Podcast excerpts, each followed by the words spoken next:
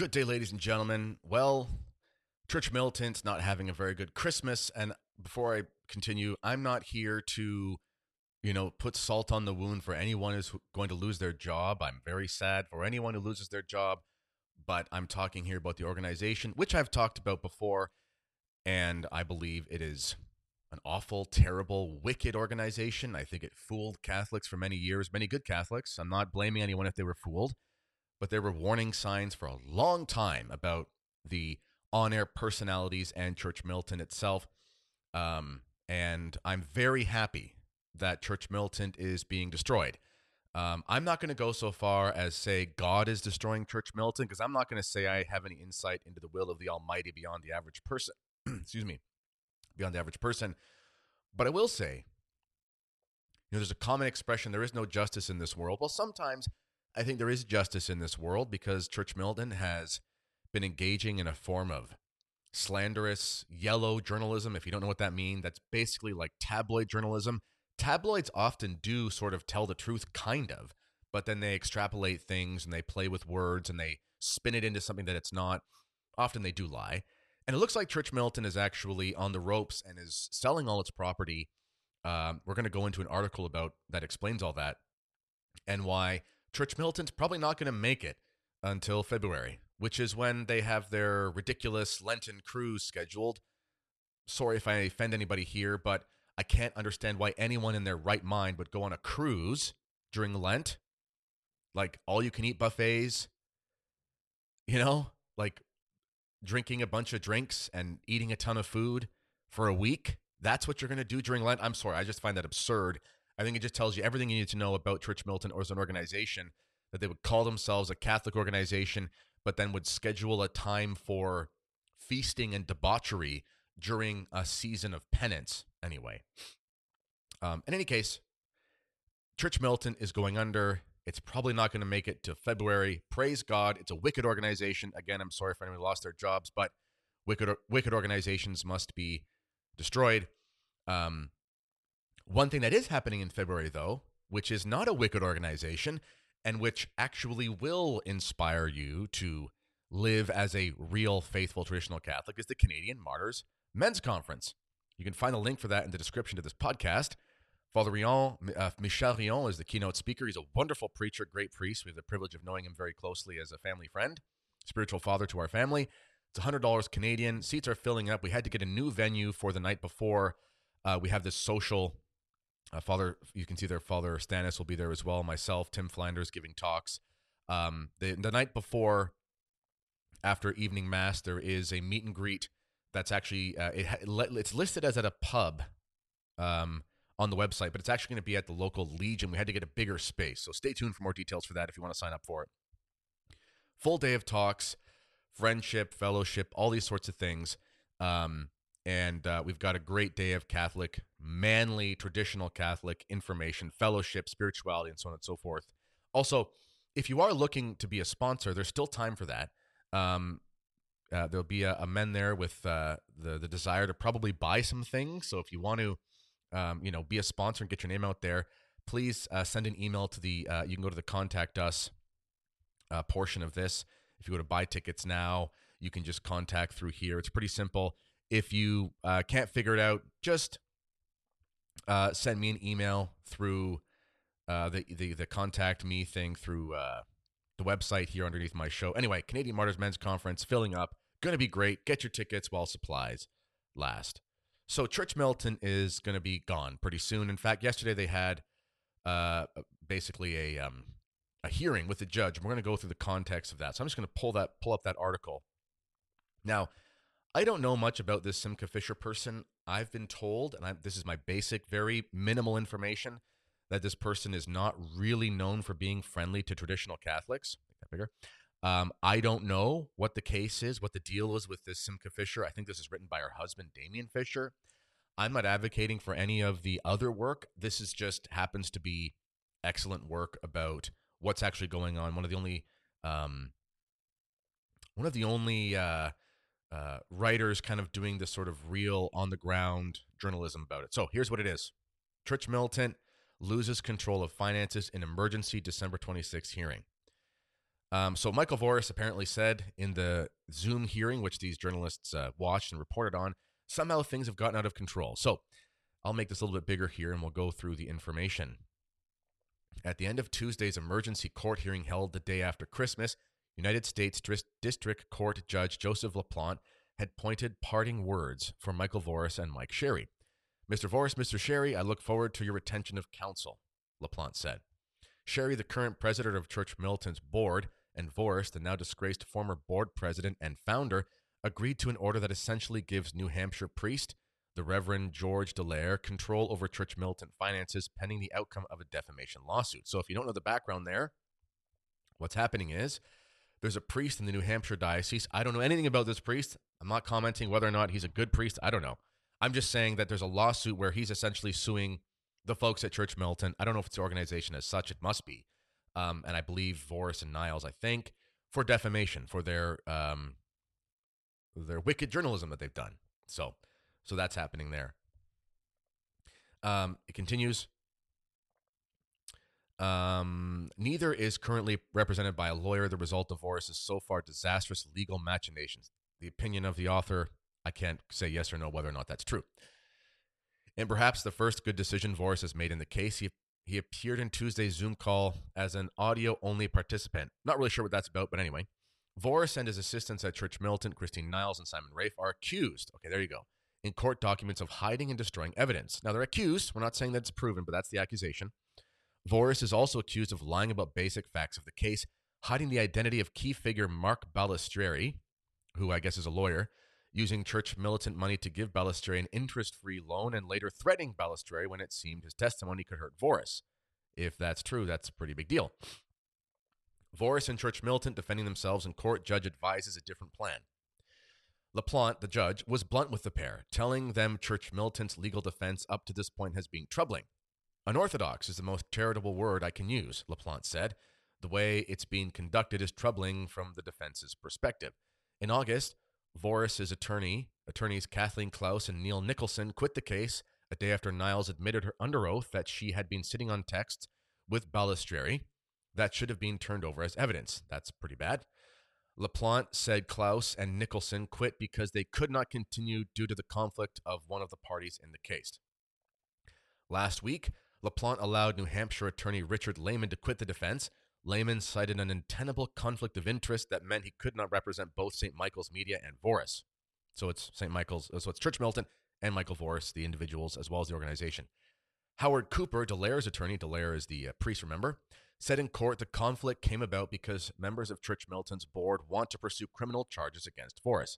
Criminal charges. That's a big deal. Now, uh, from what I can tell from what I've been reading from this reporter about this, um, I personally think it has to do with the, and correct me if I'm wrong here. I'm, I'm, I'm not trying to spread misinformation, so to speak, but I believe it has to do with the um, the reality of being on a nonprofit board. So, just as a little background, if you have a nonprofit in the United States, I don't know if it's the same in Canada. I've never been on a board in Canada. It's probably similar. We have pretty similar laws with those sorts of things. In any case, if you're on a nonprofit board, you have this nonprofit status for a very particular reason, um, which helps you with taxes and so on and so forth. And but you have to meet those criteria. So, for example, if you're a news organization, you can have a news nonprofit uh, designation in Canada. I imagine, I think it's the same in the States. I'm, I'm, I'm actually positive it is. You receive donations. So, because of that, you have this special tax status and if you are negligent with the finances of the organization or use them in ways that are against what is required as per the type of nonprofit that it is, like if you're taking organi- if you're taking money to be a news organization, little old ladies are giving you money, they're giving you parts of their retirement because they think it's good what you're doing, and it turns out that you know you bought a quote unquote new studio but the president of the company happens to live in the building that you bought and the studio is just like one room at the front of the house and the rest of it's just his mansion you know there's something where you can actually be criminally charged because it's it's kind of a matter of, of perjury or dishonesty it's a matter of negligence with finances and it can actually become criminal i think that's what's going on here um Voris, perhaps trying to refute the idea he is criminally, li- criminally liable, spoke up during the hearing to set the record straight about Lehman's departure. Somehow things have gotten out of control, Voris said.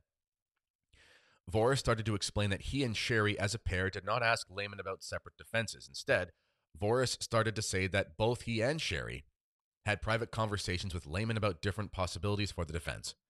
It was at this point Lapl- LaPlante stopped Voris from speaking. I don't know where you're going with this, LaPlante said.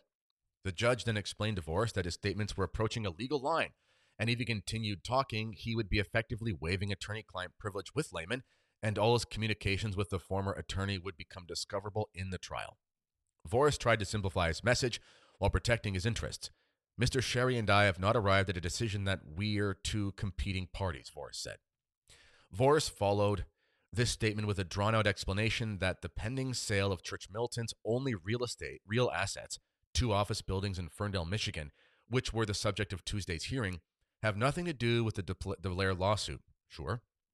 LaPlante responded that the reason for the sale is not relevant to the hearing to decide what happens to the money. I don't know what you want me to do with that information, LaPlante said. When Voris then tried to explain he had not had a chance to speak to Sherry about these matters before Tuesday's hearing, the judge seemed surprised. That's mystifying, LaPlante said. Um, the lawsuit against Voris and Michael and St. Oopsie daisy. The lawsuit against um, Voris and St. Michael's Media is now a legal slow motion car wreck playing out as St. Michael's media operation Church Militant scrambles to stay afloat after Voris was pushed out in November amid allegations of sexual and financial misconduct. Hemorrhaging donations in wake of the scandal, the Michigan nonprofit is about to close on a deal to sell the two office buildings, one which is home to Church Militant's offices and studio. But under the agreement reached Tuesday, the proceeds of these sales set to close Thursday are now frozen in an escrow account. Okay, it goes on to explain the basically the details of the escrow. Um, so if you don't know what escrow is, basically when you're in one of these situations, the money has to be put into account for various legal reasons, and you can't just kind of have access to it and do whatever you want. Um, the reason is is because uh, there's a there's a necessity to have access to that money for a particular legal problem.